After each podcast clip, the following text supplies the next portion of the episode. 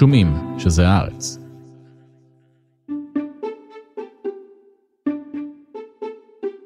למעלה מחודשיים חלפו מאז פרצה המלחמה מול חמאס, ובישראל ובעולם עולה השאלה מתי ובאיזה מצב היא תסתיים. בפרק הזה של חוץ לארץ ניסינו להבין מה ההיסטוריה מלמדת אותנו על האופן שבו כדאי לסיים מלחמה.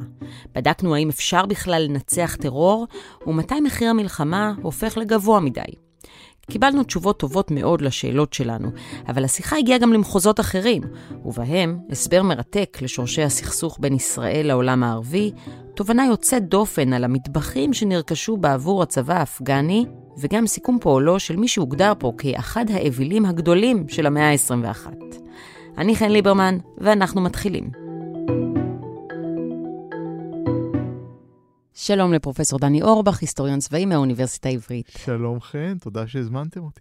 בפעם האחרונה שהיית כאן, דיברנו על איך uh, מתחילות מלחמות, ספציפית מלחמת עולם. היום אני רוצה שנדבר על איך מסתיימות מלחמות, כי הממשלה עדיין לא מדברת על היום שאחרי, אז אמרתי, לפחות אנחנו נדבר על הימים שאחרי, במלחמות לאורך ההיסטוריה, אה, ואולי קצת על השיפט בין הכרעה צבאית לבין הסכם מדיני, אה, ואם יש איזשהו פרוטוקול בכלל, איך עושים את הדבר הזה, איך מסיימים מלחמה. אני חושב שקודם כל צריך לחזור ליסודות, לדבר על מה זה ניצחון במלחמה. ופה, בדברים כאלה, אני תמיד אוהב לחזור לקרל פון קלאוזוויץ, ההוגה הצבאי הגדול מכולם, אבי ההגות הצבאית המודרנית, מי שלא מכיר, פעל בסוף המאה ה-18, בעיקר תחילת המאה ה-19, הרקע הספציפי שלו, הקצין פרוסי, היה מלחמות נפוליאון ומלחמות המהפכה הצרפתית. ומה שקלאוזוויץ אמר, שמלחמה היא, וזה הציטוט המפורסם, המשך המדיניות באמצעים אחרים. זה בדרך כלל משהו שמצטטים אותו לפעמים בלי לקרוא מה, מה כתוב מסביב.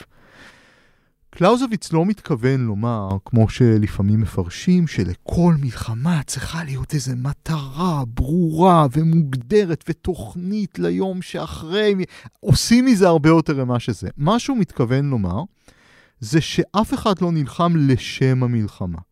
מלחמה היא תמיד נועדה להשיג משהו שמעבר לה, איזושהי מטרה פוליטית. היא לא תמיד ברורה לחלוטין, הרבה פעמים מטרות מתווספות באמצע הלחימה, הרבה פעמים כדי להצדיק את הקורבנות. דוגמה מובהקת זה ביטול העבדות, מלחמת האזרחים בארצות הברית.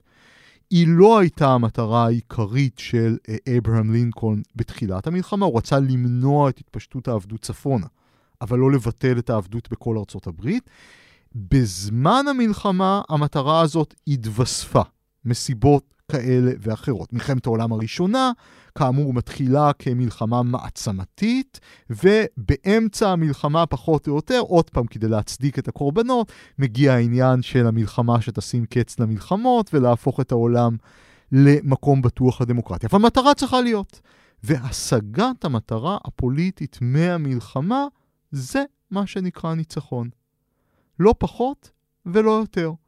אבל כמו שאתה מסביר, היעד של המלחמה הולך ומשתנה תוך כדי המלחמה, בדיוק. לכן אותו ניצחון, אותו סוף, זה דבר שאפשר גם לרדוף אותו. אני זה... אסבך אותך עוד עכשיו, מכיוון שלא תמיד הצדדים מסכימים מה זה ניצחון ומה זה הפסד. הרבה פעמים הצדדים אומרים ששני הצדדים מצהירים ששניהם ניצחו. למשל, במלחמה בין uh, סין ווייטנאם, מלחמת הודו-סין השלישית, 1979, בפועל אנחנו יודעים שסין די הפסידה, אבל פחות או יותר שני הצדדים אמרו שזה ניצחו, שהם ניצחו. אם נלך ממש אחורה, זה קצת אופייני למלחמות גם במזרח הקדום. שאף מלך לא רצה להודות שהוא הפסיד, אלא אם כן הוא הובל באזיקים לחצר המלך השני, ושני המלכים נטו לומר שהם ניצחו. אני חשבתי שזה משהו שהוא נכון לעידן הפוסט-אמת, שכל צד יכול להראות תמונת 아, אה. ניצחון, אבל אתה אומר שזה הולך הרבה יותר אחורה. כן, גם שם היה עידן הפוסט-אמת במובן מסוים, מכיוון שמה שהמלכים אמרו היה תעמולה. כן. אבל בעידן שלנו, ובגלל התפתחות התקשורת, זה לא רק שהצדדים לא בהכרח מסכימים על מה זה ניצחון, זה שאנחנו פונים להמון המון קהלים שלישיים ורביעיים וחמישיים. הקהילה, במקרה שלנו למשל, הקהילה הבינלאומית, והוושינגטון פוסט, והעולם הערבי, ונשיא ארצות הברית, והציבור הפלסטיני. כלומר, זה לא שאנחנו צריכים לשכנע קהל אחד, זה שצריך לשכנע הרבה מאוד קהלים. העניין הוא שנוצרה תפיסה, בין היתר בעקבות קלאוזוויץ, לא ממש מדויקת של המלחמה, כסוג של בית משפט. קלאוזוויץ השתמש בזה בביטוי בית המשפט העליון של האלימות. Hmm.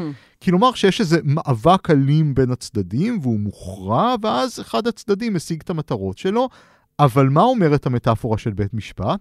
שיש איזה חוק אובייקטיבי וגם המפסיד מסכים שהוא הפסיד. זה קרה במלחמות אירופיות, כמו מלחמות נפוליאון, לפחות עד שלב מסוים, שהיה קרב מכריע, מלך X מבין שהוא הפסיד למלך Y, נותן לו קצת שטחים, נותן לו פיצויים, והמלחמה מסתיימת בהסכם. אבל מלחמות היום, נגיד ישראל-חמאס, זה פחות כמו בית משפט ויותר כמו קרב רחוב. שלא ברור לחלוטין שהמפסיד משתכנע שהוא באמת הפסיד. ומה זה המרדף אחרי תמונת ניצחון? תמונת ניצחון זה דרך לנסות לשכנע את המפסיד שהוא הפסיד. לא תמיד זה עובד, אבל זאת הכוונה. ואם אנחנו נשתמש במטאפורה של בית משפט, אז היום, אם נסתכל נגיד על ישראל חמאס, השופט הוא הקהילה הבינלאומית אולי. אין באמת שופט. מכיוון שאם הקהילה הבינלאומית תחשוב שחמאס הפסיד, אבל חמאס וחלקים נרחבים בציבור הפלסטיני יחשבו שהוא ניצח, אז ישראל לא השיגה את המטרה לחלוטין. אבל מה עם אינדיקציה מאוד ברורה של יכולות? כלומר, מיטוט שלטון חמאס, זה מיטוט היכולות שלו. זה, זה יש, זה לא לגמרי סובייקטיבי. זאת אומרת, זה, זה לא לגמרי כן. פוסט אמת. שמשמידים אויב לחלוטין, לא ברמה של השמדת העם, אבל השמדת משטר ושלטון, אז הוא לא כל כך יכול לומר שהוא ניצח. כי, כי יש גבול עד לכמה אפשר למתוח את זה. אני כתבתי ספר שלם, נמלטים, על נאצים אחרי 1945. ואחד הדברים המעניינים שראיתי, שהייתה ביקורת מאוד חריפה על היטלר, גם בקרב אנשים שהגדירו את עצמם כניאו-נאצים באותו הזמן. מכיוון שאי אפשר לדמיין שהיטלר ניצח. ואם אי אפשר לדמיין שהיטלר ניצח, אז כנראה שהנאצים אפילו ניאו-נאצים אמרו, עשו הרבה מאוד טעויות.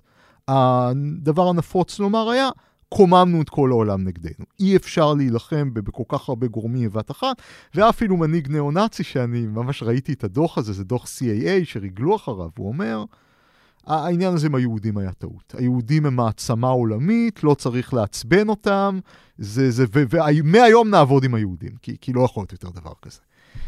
אז... עכשיו באים. בדיוק. אז הנקודה היא שתבוסות מסוימות הן בסופו של דבר משכנעות. כן. אבל רוב המלחמות לא מסתיימות בהשמדה מוחלטת של האויב, אלא במשהו שהוא קצת יותר מעורפל. ולמה זה? כלומר, למה למה הצדדים לא יכולים באמת ללכת עד הסוף? ואני מניחה שהיו תקופות בהיסטוריה שאי אפשר היה להכריע מלחמה בלי ללכת עד הסוף, בלי להכניע לגמרי את האויב. למעשה, עד uh, המאה ה-19 היה מקובל לחשוב שמלחמות בכלל לא אמורות להסתיים בהכרעה. זאת אומרת, לא שלא היו כאלה שהסתיימו, אבל זה היה מאוד נדיר וזה נתפס כמאוד בעייתי, ולא המצב הנורמלי. אבל היו לזה כמה סיבות, באירופה, אני לא מדבר על okay. אוקיי. מקומות אחרים. דבר ראשון, לא היו מספיק משאבים. בדרך כלל כדי לנצל ניצחון ולהוביל אותו להכרעה. גם התחבורה הייתה איטית יחסית. זאת אומרת, עד שניצלת ניצחון, כבר האויב היה עלול להספיק להתארגן מחדש. דבר שני, מלכים, אה, עד המהפכה הצרפתית, באירופה לא אהבו להפיל אחד את השני. כי זה תקדים מסוכן. אה, שושלת מסוימת תופל פה, אז מחר זה עלולה להיות השושלת שלי. עדיף לכפות עליו איזה הסכם שלום, שהוא ייתן לי שטחים, ייתן לי פיצויים, ולסיים את העניין. אז אתה אומר שזה עד המאה ה-19, תחת שלטונות של מלכים, דווקא הם לא רצו להפיל אחד את השני?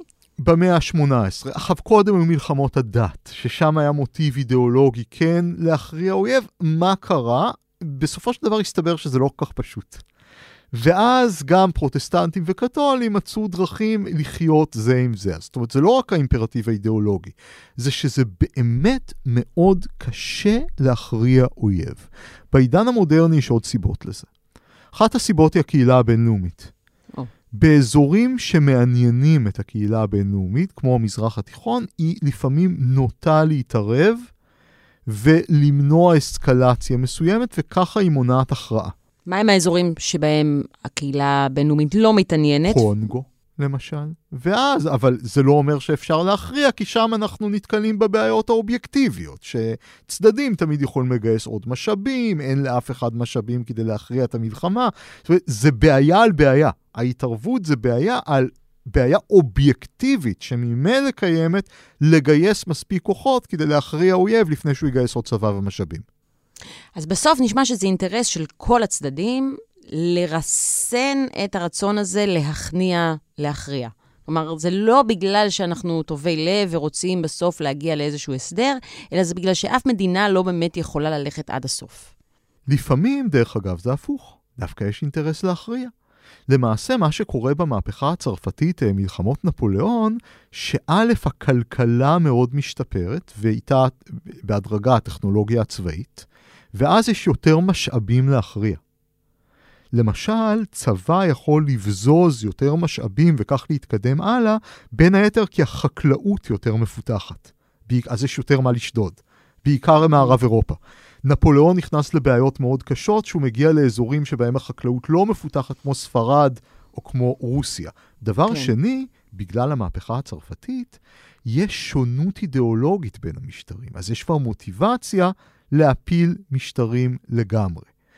פה אני רוצה להכניס נקודה שלדעתי חשובה. עצם הדיון על סיום של מלחמות הוא מאוד מטעה. יש חוקר בשם עומר דנק, אה, שכתב על זה כמה פוסטים מאוד מעניינים על איך מסתיימות מלחמות, והוא עשה מסד נתונים סטטיסטיים. הבעיה עם המחקר הזה, כמו עם הרבה מחקרים מהסוג של זה, ויש הרבה כאלה במדעי המדינה, היא ההגדרה שמתי מתחילה, מתי מסתיימת מלחמה, היא הרבה פעמים קצת שרירותית. אפילו אם יש איזשהו הסכם, איזו נקודה שנוח להחליט שהמלחמה הסתיימה בה, זה לא תמיד נכון, ובוודאי שאין כזה. אני אתן לכם דוגמה. Uh, הסיפור של יהודה המכבי, שאנחנו תמיד מספרים בחנוכה, אם תשאלו כל ילד ישראלי, הוא יאמר שיהודה המכבי ניצח. עכשיו, זה כי מפסיקים את הסיפור רגע לפני שיהודה הובס ונפל בקרב. אז כאילו, השאלה מתי שמים קאט.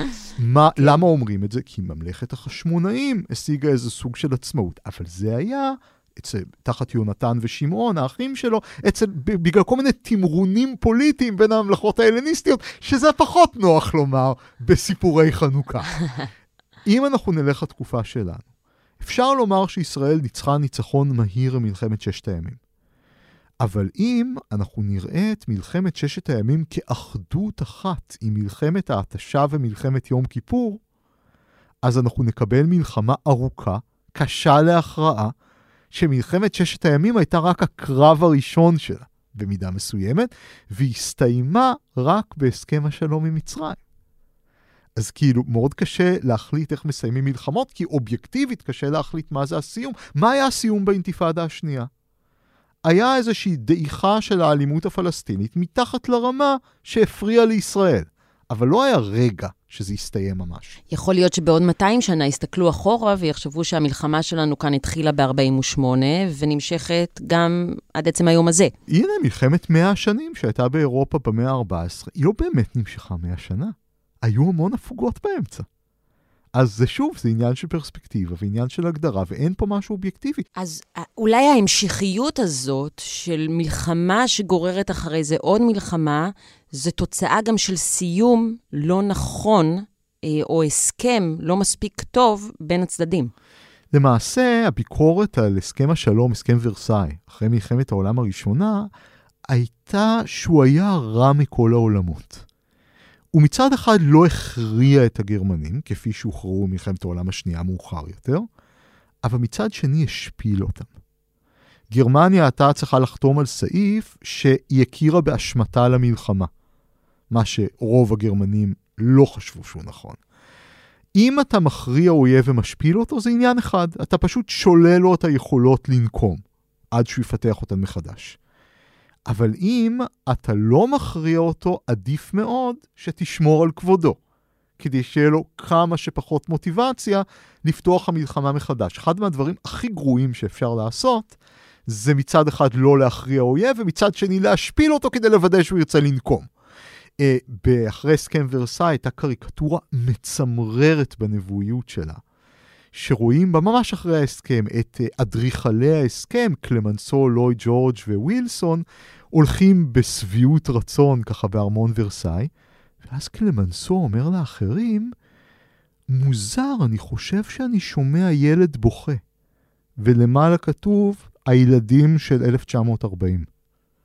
זה היה כאילו נבואה מטורפת על, על מה יביא ההסכם הזה. ממש צפתה כן. את מלחמת העולם השנייה. קראו. לה, אני חושב, הכותרת הייתה שלום ובשר תותחים. אני רוצה לטעון שההומניטריות של דעת הקהל הבינלאומית היום עשויה להביא עוד שפיכות דמים בכך שהיא מונעת ממלחמות להסתיים באופן שלפחות לזמן רב נוסף לא תהיה מלחמה. כלומר, אתה אומר, אתה, אתה לא יוצא נגד החלק של ההשפלה של האויב, אלא אתה יוצא נגד החלק שבעצם לא מכריע. אני אומר ש... ולא או, מנצח. או-או. או-או. אוקיי. הבעיה של השילוב בין השניים הוא מאוד מאוד בעייתי.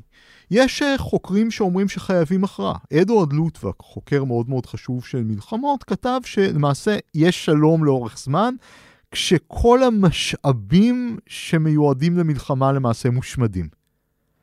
אז מה שהוא אומר, תנו למלחמות להגיע עד הסוף, קצת כמו מישהו חולה והוא מקיא. וזה לא טוב להקיא, אבל הרבה פחות טוב להישאר חולה הרבה זמן ולא לשחרר את הרעלים החוצה. זאת עדיף לתת למלחמות להסתיים, אחרת יש סדרה אינסופית של מלחמות. ואני חושב שזה מה שקורה פה בין ישראל לחמאס, לדעתי. שהנטייה של הקהילה הבינלאומית, כמו הורים שרואים את הילדים רבים ומיד עושים שולם, זה רק גורם לזה שיש סדרה אינסופית של מריבות, כי, כי אין הכרעה בשום דבר ואין יכולת לדברים להתנהל כפי שהם צריכים להתנהל, אז בסופו של חשבון זה מביא יותר דם ויותר הרוגים ולא פחות. אבל זה יוצא מנקודת הנחה שבאמת אפשר להכריע ו... ולמוטט את היכולות הצבאיות של חמאס. זה עניין של משאבים. אה, אני חושב שללא התערבות בינלאומית, לא הספק בכלל שאפשר. עזה היא תא שטח סגור, לא מתוגבר מבחוץ. מה שבדרך כלל מוביל לחוסר הכרעה, חוסר יכולת להכריע מלחמות, זה תגבור מבחוץ אינסופי של האויב על ידי כוחות אחרים. זה מה שלמעשה קרה עם מלחמת וייטנאם. צפון, אה, צפון וייטנאם כל הזמן תגברה את הווייט קונג, ומסיבות פוליטיות היה אסור לתקוף את צפון וייטנאם, כי זה היה מכניס את ברית המועצות וסין, יכולת למלחמה. ובעזה אין מצב כזה. איראן תומכת בחמאס, אבל היא לא יכולה לתגבר את חמאס באופן שוטף, מספיק כדי שזה יכסה על האבדות שלו בלחימה. אז אין פה עניין טכני או צבאי. ישראל יכולה להחליט שמיגור חמאס לא שווה את ההשקעה, זה משהו אחר. אבל אין מניעה צבאית למגר את חמאס. הבעיה היא ההתערבות הבינלאומית. אבל ההתערבות הבינלאומית הזו היא אולי לא רק כדי לפייס, אלא מתוך הבנה מושכלת שעימותים עלולים לגלוש למלחמות רחבות ולעימותים זירתיים, ובסוף גם לשימוש בנשק גרעיני חלילה או לקטסטרופה אחרת. כלומר, פוטנציאל הנזק עכשיו, במיוחד היום, הוא יותר גדול מבכל תקופה אחרת בהיסטוריה. אז אולי בכל זאת כן צריך לכבות שריפה כשהיא עוד קטנה? אני חושב שיש פה שני עניינים שהם משולבים זה בזה. ש... אחד, זה באמת הסכנה להסלמה. וזה משהו שלמעשה איתנו מהמלחמה הקרה. כל מלחמה מקומית עלולה להסלים למלחמה אזורית וממנה למלחמה עולמית. בדרך כלל מלחמה עולמית מתרחשת שכמה מלחמות אזוריות מתחברות זו עם זו. יש גם אבל עניין נוסף, שהוא מתחבר, כי למה זה יכול להסלים מלחמה עולמית? כי המקום הזה חשוב להרבה מאוד אנשים. כשיש מלחמה בקונגו, יש פחות סכנה שתסלים מלחמה עולמית, מכיוון שה, שהאזור הזה פחות מעניין כן. גורמים חשובים ובעלי עוצמה. הדבר השני שאני חושב שהוא מאוד מאוד מעניין זה למה פלסטין חשובה. למה סוגיית פלסטין היא אחת הסוגיות הבינלאומיות הבוערות ביותר. למה אנשים באינדונזיה, שהם נכון מוסלמים, אבל בקושי מכירים את הסכסוך, ובוודאי הוא לא נוגע בחייהם האישיים, יוצאים לרחובות בזעם נורא כל פעם שישראל מפציצה בעזה, אבל לא שרוסיה מפציצה בדיוק את אותם פלסטינים במחנות פליטים. למה... יש לי כל מיני תשובות לזה, אבל למה? לא. מה, מה התשובה שאתה חותר אליה? אני חושב שצריך ללכת אחורה בהיסטוריה, כמו הרבה דברים. אני, לדעתי, סוגיית פלסטין עלתה להיות סוגיה בין-ערבית, ובעקבותיה סוגיה פן-אסלאמית וסוגיה בינלאומית, הפעם הראשונה בשנות ה-20. מה שקורה בשנות ה-20 זה שני דברים מקבילים שמתחברים. א', הסכסוך הציוני-ערבי, הוא מתחיל ככה בניצניו, אבל okay. כן. מתחיל לצבור תאוצה. דבר השני הוא שאטאטורק מבטל את החליפות האסלאמית. אלה דברים שמאוד לא קשורים, אבל מאוד מתקשרים.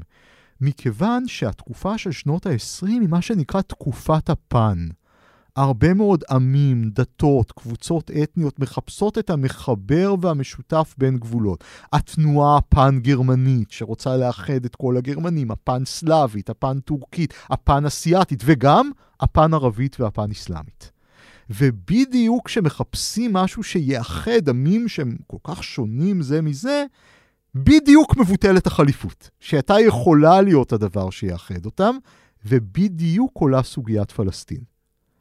ומשם סוגיית פלסטין הפכה לדבק זהותי מאחד של הפן-ערביות והפן-אסלאמיות, והשלב השני קורה המלחמה הקרה.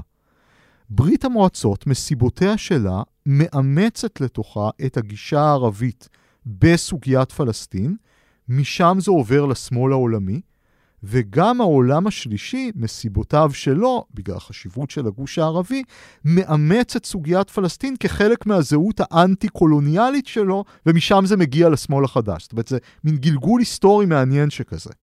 We are gathered here, representatives of the major warring powers, to conclude a solemn agreement whereby peace may be restored. אוקיי, okay, עכשיו נחזור רגע ללקחים שהופקו ממלחמת העולם הראשונה, איך אותם לקחים השפיעו על הדרך שבה הסתיימה מלחמת העולם השנייה. הלקח ממלחמת העולם הראשונה הייתה שחייבים להגיע להכרעה. שגרמניה לא הוכרעה, ולכן פרצה המלחמה השנייה. הלקח הזה למעשה יושם גם על יפן. ומפה בעלות הברית בוועידת קזבלנקה, תחילת 1943, מגיעות לנוסחה שנקראת כניעה ללא תנאי. כניעה ללא תנאי זה אומר, ואני אנסח את זה במילים של אה, גנרל יודל, אחד ממפקדי הצבא הגרמני שחתם על הסכם הכניעה הראשוני במאי 1980, מאי 1945, והוא אמר כהאי לשנה. מרגע חתימת הסכם זה, נתונים העם הגרמני והכוחות המזוינים הגרמנים בידיהם של המנצחים, יש רק לקוות שינהגו בהם ברוחב לב. אבל זה החלטתם.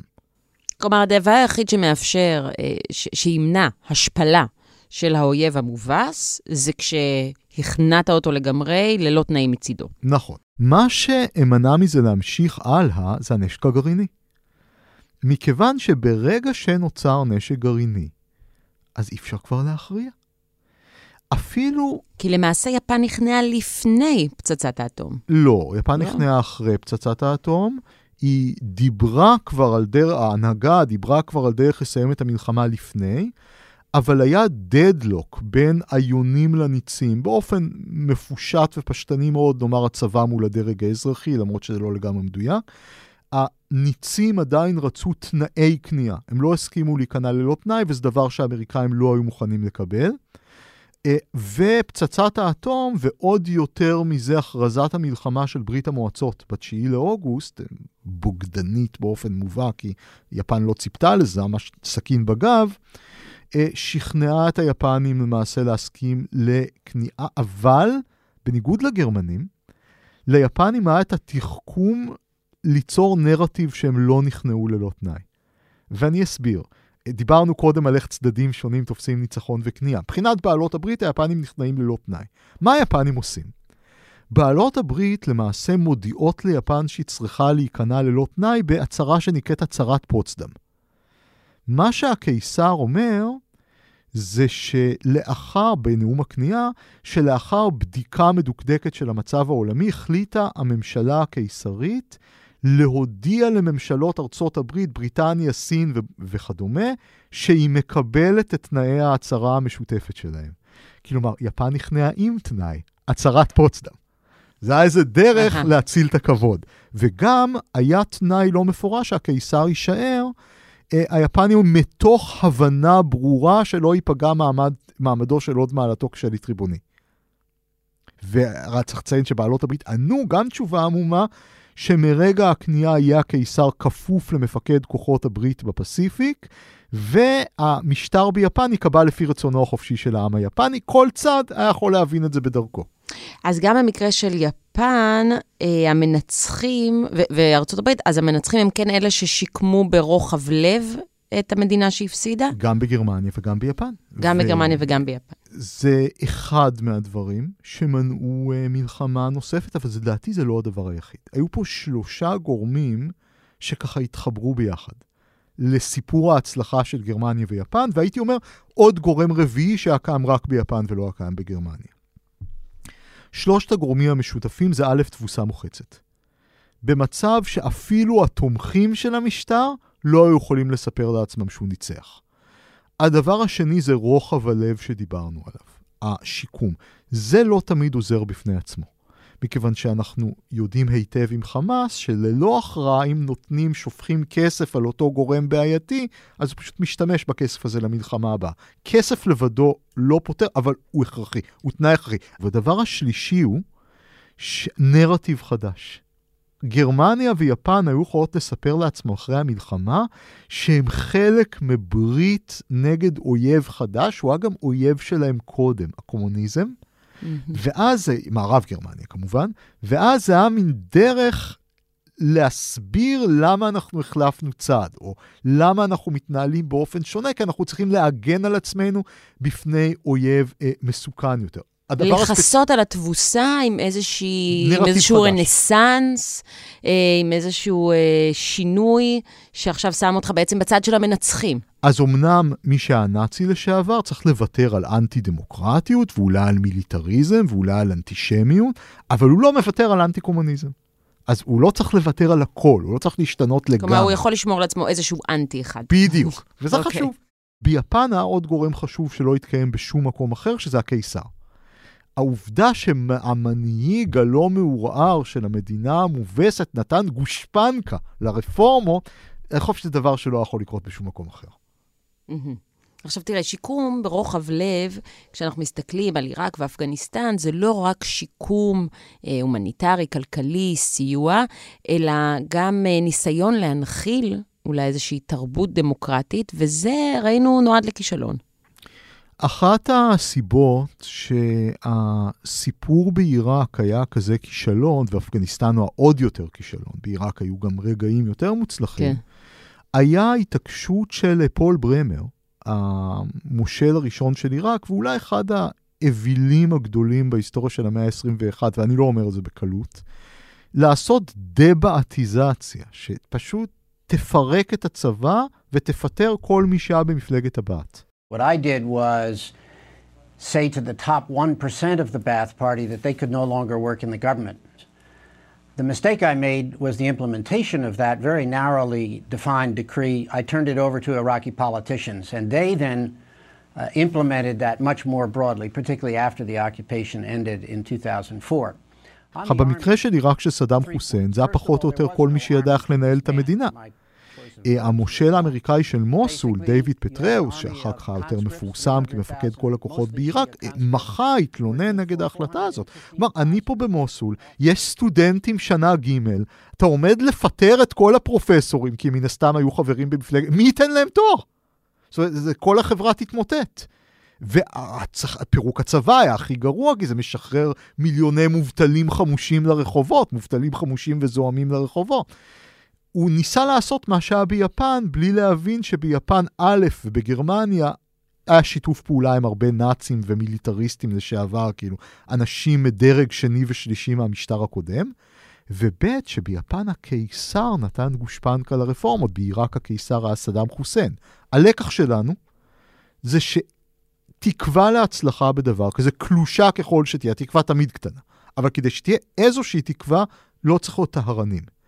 כן צריך לתאר את הגורמים המסוכנים במשטר הקודם, את הדרג הראשון, אולי השני שלו, וכל מיני כאלה, איינזצקרופן, אם אנחנו מדברים על גרמניה הנאצית, אנשי מחנות ריכוז. לא צריך לשתף פעולה עם מפקד אושוויץ, אבל לדעת עם מי כן לשתף פעולה. כל מיני טכנוקרטים, שיהיו אנשים מנוסים שיודעים לנהל את האוכלוסייה.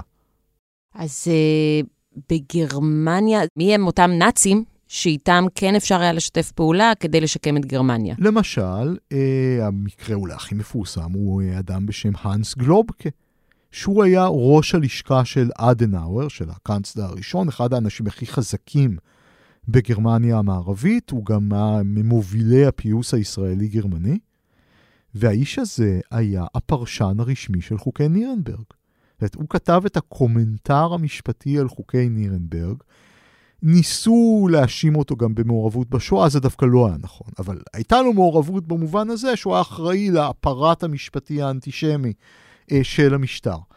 היו גם שירות החוץ. מי היו השגרירים של גרמניה המערבית? לרוב בדיוק אותם שגרירים שהיו תחת גרמניה הנאצית. והמחקר על משרד החוץ הגרמני מראה שהוא היה מעורב בשואה ופשעי מלחמה אחרים, בניגוד למה שטענו פעם, באופן מאוד מאוד עמוק. Uh, למשל, השב"כ הגרמני, המשרד הפדרלי להגנת החוקה, השב"כ המערב-גרמני, בראשו שמו מתנגדי משטר, ואנשים שהיו במחנות ריכוז, כי בכל זאת, לא נעים. כן. אבל מתחת להם היו הרבה פעמים גסטאפו לשעבר וכל מיני אנשים כאלה, בדרג השני והשלישי, והמשטרה הפלילית שמו אנשי גסטאפו לשעבר בטופ, בלי, בלי להסס אפילו. אבל אתה לא מדמיין את זה קורה בעזה עם אנשי חמאס עכשיו. אני חושב שישראל צריכה ללמוד עם מי בכל זאת לשתף פעולה. אני חושב שצריך להגדיר גורמים שאיתם לא משתפים פעולה, מטהרים לחלוטין, הלשכה המדינית, הזרוע הצבאית, אבל אנשים כמו, אני סתם זורק דוגמה, אני לא אומר אותו ספציפית, אבל רק כדוגמה לטיפוס של אדם. היה את השר הזה, מי שהיה שר התקשורת של חמאס לשעבר, יוסוף אל-מנסי, ש... תקף את חמאס בחקירה שלו, לדעתי הוא לא היה עושה את זה אם הוא לא חש שיש איזה רגע פוליטי שאולי הוא יוכל להשתלב באיזו הנהגה אחרת בעתיד. אנשים מהסוג הזה, מי שר תחבורה, מי שר תקשורת, אנשים שהם טכנוקרטים יותר, כן צריך לשתף פעולה, אחרת נסיים כמו ברמר בעיראק ב-2003. אז אה, תודה, תודה שחזרת אותנו באמת לעיראק. אה, מתי מבינים שם האמריקאים שהם לא יכולים להיות טהרנים, והאם זה כן נובע מאיזושהי פטרונות תרבותית, מחשבה שאתה יכול לבוא ולכפות אידיאלים על חברה אחרת לחלוטין. הפטרונות התרבותית הייתה מכה של ארצות הברית גם בעיראק וגם באפגניסטן. אני תמיד אוהב להביא את הדוגמה באפגניסטן. שאיזה קבלן של הצבא האמריקאי אה, קנה מטבחים לצבא האפגני. מטבחים מבהיקים, מודרניים כאלה, ואז גילו שהמטבחים נשארו מבהיקים כי אף חייל אפגני לא בישל בהם, והחיילים האפגנים עשו להם טאבון אבנים בחוץ, כי, כי ככה הם היו רגילים לבשל. וואו. וככה כל הרפורמות באפגניסטן הועלו. בעיראק זה העניין דומה, שברמר חשב שאפשר להנחית מוסדות אמריקאים. מה קרה למעשה בעיראק? עיראק הייתה מדינה עם עדות מסוכסכות. לא שלא הייתה לאומיות עיראקית, תחת סדאם חוסיין הייתה לאומיות כלל עדתית, אבל ברמר פירק אותה בזה שהוא פירק את כל מוסדות המדינה, בעיקר את הצבא.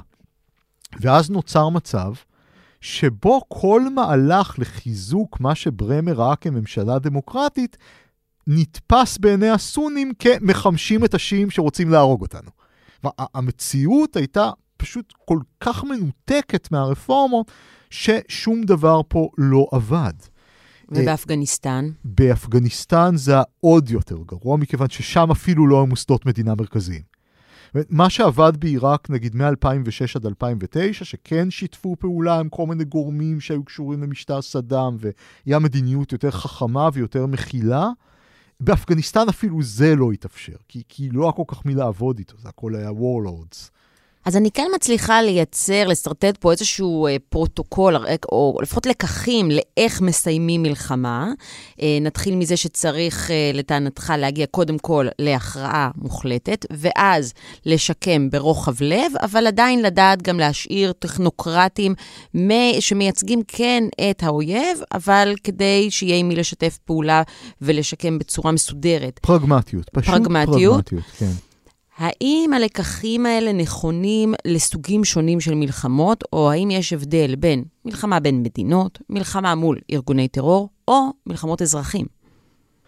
מלחמות מול ארגוני טרור יותר קשה לסיים, כי מלחמה מול מחתרות. מחתרת תמיד יכולה להיעלם ולשמור על פרופיל נמוך. אני אתן לך דוגמה, במלחמת אפגניסטן היה מתודה מאוד מאוד גרועה בהתחלה שהשתמשו בה להחליט איפה הטליבן פחות פועלים, שכמה פיגועים יש באותו מרחב. מה שקרה הרבה פעמים שהטליבן מסיבותיהם שלהם ירדו למחתרת ולא ביצעו הרבה פיגועים, נגיד לחכות שהאמריקאים ישיגו את הכוחות. עד שמישהו פיתח שיטה עקיפה לבדוק איך זה קורה. שהטליבן נמצאים במחתרת, הם עדיין צריכים להתפרנס, לגבות מיסים ממשהו. הם בדרך כלל גובים מיסים מיבוא של תוצרת שמגיעה ממחוץ למחוז. ואז אתה בודק אם מחירי העגבניות למשל ירדו. כשמחירי מוצרים אחרים לא ירדו, מה שאומר שכבר אין מי שבמחתרת גובה עליהם מס. זה מסובך, צריך לפתח כל מיני שיטות כאלה. יש כאלה שחיסלו מחתרות. סרי לנקה עשתה את זה מאוד טוב עם המחתרת התמילית, עם הנמרים התמילים. יש הרבה שבעזה משתמשים בדוגמה הזאת כסוג של דוגמה, אבל אז הם ביקרו אותם על פשעי מלחמה שחבל על הזמן. וגם אה, אפשר לדבר, וזה אולי יפתיע את המאזינים, צרפת מיגרה את ה-FLN בתוך אלג'יר, מלחמת אלג'יר. ה-FLN לא היוו יותר סיכון ביטחוני לצרפת. דה גול החליט ללכת לסגת מאלג'יר, לא כי הוא הפסיד באלג'יר, אלא פשוט כי הוא החליט שלא שווה לו להמשיך ולהחזיק בה. אז אפשר למגר מחתרות. השאלה אם שווה לעשות את זה. ומרחק גיאוגרפי מהמדינה זה תמיד דבר שעוזר להתנתק. בדיוק. אה, לנו אין לאן לברוח. כן, אנחנו לא יכולים להיות הגיבור הזה בסרטים שממשיך ללכת קדימה כשהכול מאחוריו מתפוצץ. בדיוק. זה יפגע גם בנו. לחלוטין. ולכן, אה, לסיים מחתר, מלחמות מול מחתרות, הרבה פעמים אין להם סיום ברור, מה שקורה לפעמים, כמו באינתיפאדה השנייה. שרמת האלימות פשוט הופכת למטרד שאפשר לחיות איתו. לדעתי זה גם מה שקרה עם חמאס לפני השביעי באוקטובר עם איום הטילים. ישראל פיתחה פשוט הגנות אוויריות, שאיום הטילים הפך כן. למין זמזום רקע מעצבן, וכל כמה שנים סבב קטן. השביעי באוקטובר הוכיח שאותה אשליה, אבל לא ידעו את זה בזמן אמת. Here, Sri Lankan soldiers on the move, an army full of determination, an army in high morale and full of confidence. These men, we were told, have been to within a few kilometres of the Tamil Tigers' de facto capital of Kilinochchi. They are part of the spearhead which is pushing the Tigers further and further back. אז אני כן אשאל בכל זאת, עם הדוגמאות שנתנו על מלחמות מול ארגוני טרור, אם בכלל אפשר לנצח ארגון טרור. סרי לנקה עשתה את זה, אפשר לעשות את זה. צריך להיות מאוד מאוד לא אניני טעם. לא ניתן לנצח ארגון טרור ולשמור על כל דקדוקי הדין ההומניטרי הבינלאומי, כמו ש-Human Rights Watch מפרשים אותו במערב. אפשר אולי את עקרונות הבסיס שלו בפרשנות רזה. אבל איך שאמר אחד המפקדים הצרפתיים במלחמת אלג'יר, מי שרוצה לשמור על ידיים נקיות, שלא ייכנס למלחמה כזאת מלכתחילה, ועדיף שיוותר מראש. זה פשוט יחסוך אבדות לכל הצדדים. אבל עזה היא לא אלג'יר, היא פה לידינו, אנחנו נמשיך לחיות לידה, בניגוד לצרפתים, והדם של ההורים, של הילדים ושל הנכדים שיגדלו שם יהיה על הידיים שלנו. איך זה אמור לשבור את המעגל של האלימות? והם צריכים לחיות עם, סרי לנקה, גם אתה צריכה לחיות עם האוכלוסייה הזאת. אחר כך שילבו אותם. אני חושב שהסוד הוא להיות מאוד חד בלהביס את האויב, ולהיות מאוד נדיב אחרי הניצחון. זה, אם משהו עובד, לפעמים זה השילוב שעובד. כמו מלחמת העולם השנייה, דרך אגב. אם נתרגם את זה לעזה, אז זה אומר אולי להכניס את הרשות הפלסטינית. הרשות הפלסטינית זה לא אופציה וייבילית לדעתי, מסיבות טכניות, אפילו אם אנחנו לא נכנסים לכל הסיבות הפוליטיות והאידיאולוגיות. הם לא מסוגלים לשלוט בצפון השומרון וקלקיליה. לא משנה למה, אולי אנחנו אשמים בזה, אבל זה המצב. הם לא יוכלו לשלוט לא, בעזה. לא, זה קצת משנה למה. כן, אבל... כלומר. אנחנו יכולים לשלוט לפחות על המעשים שלנו, ולאפשר את מה שאנחנו יכולים לאפשר, בשביל לא שהרשות הפלסטינית הרשות תתפקד. הפלסטינית היא גוף לא יעיל ומושחת וחלש אינהרנטית ומאוד לא פופולרי, והוא לא רק לא פופולרי בגלל מה שעשתה ישראל, גם. אבל הוא גם לא פופולרי, הוא פשוט מאוד מאוד מאוד מושחת ומנוכר מהאוכלוסייה. זה ברור שהרשות הפלסטינית אולי במתכונן, אה, במתכונת הנוכחית שלה. אבל בסוף, כמו שאתה אומר, מלקחי העבר, עדיין נצטרך למצוא אנשים בקרב האויבים שלנו, אם זה ברשות הפלסטינית או בעזה, בחמאס, שאיתם נצטרך, נהיה חייבים לשתף פעולה. אני חושב שצריך לעשות את זה באופן הבא. צריך קודם כל לאפשר לפתוח פתח גם לרשות הפלסטינית, כמו שאמר הנשיא ביידן, לרשות פלסטינית מחודשת, אבל בתנאים נורא נורא ברורים, שאני חושב שזה פחות שחיתות, יעילות מסוימת, נכונות אה, להילחם בטרור, והדבר הכי קריטי זה שינוי מערכת החינוך. כי בלי זה אנחנו כבר יודעים ששום דבר לא יעבוד.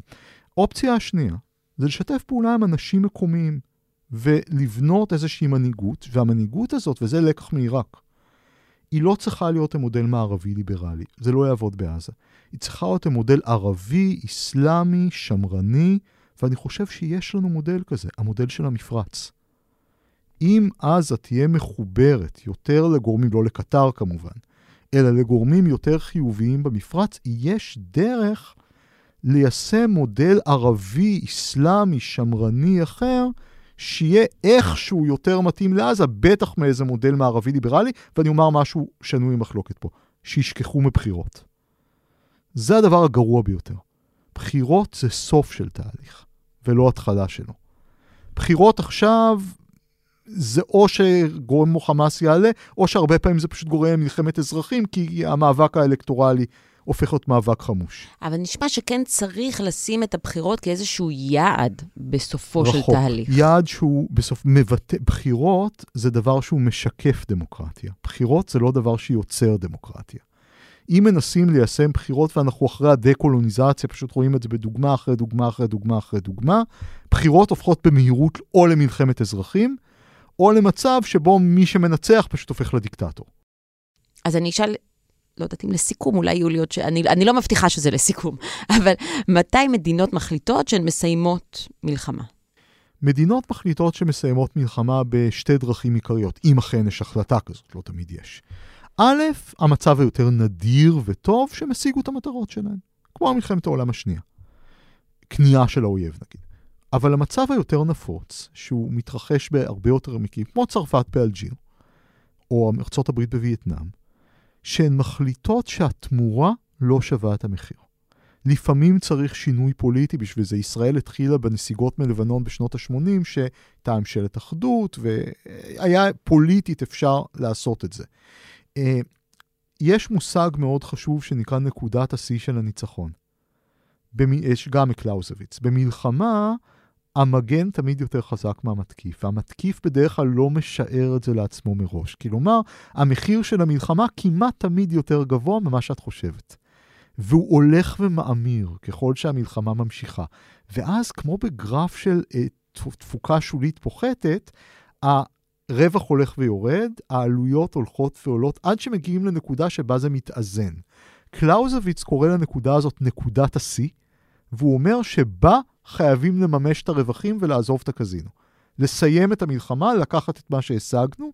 הבעיה עם זה, שמאוד קשה לזהות אותה בזמן אמת, לכן קלאוזוויץ כותב, מצביא זהיר יסיים קצת לפני, לא יממש את כל הרווחים, מצביא הרפתקן קצת אחרי, מה הבעיה עם הקצת אחרי? קלאוזוויץ כותב שההידרדרות אחרי נקודת השיא נוטה להיות מאוד מהירה. כמו הרבה דברים בחיים, צריך לדעת לפרוש בשיא. בדיוק, פשוט. כמו בקזינו. לא, לא ממליץ לאף אחד ללכת לקזינו. אוקיי, פרופסור דני אורבך, אני לא יודעת איך לסיים מלחמה, אבל uh, אני כן יודעת איך לסיים uh, פרק, אז uh, נראה לי ש... שנפרוש בשיא. תודה רבה. תודה.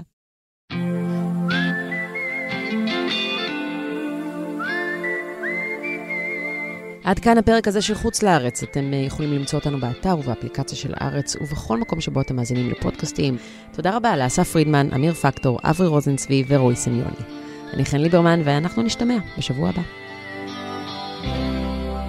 I follow the Moskva and down to Gorky Park, listening to the wind of change. The future's in the air, can feel it everywhere. I'm blowing with the wind of change.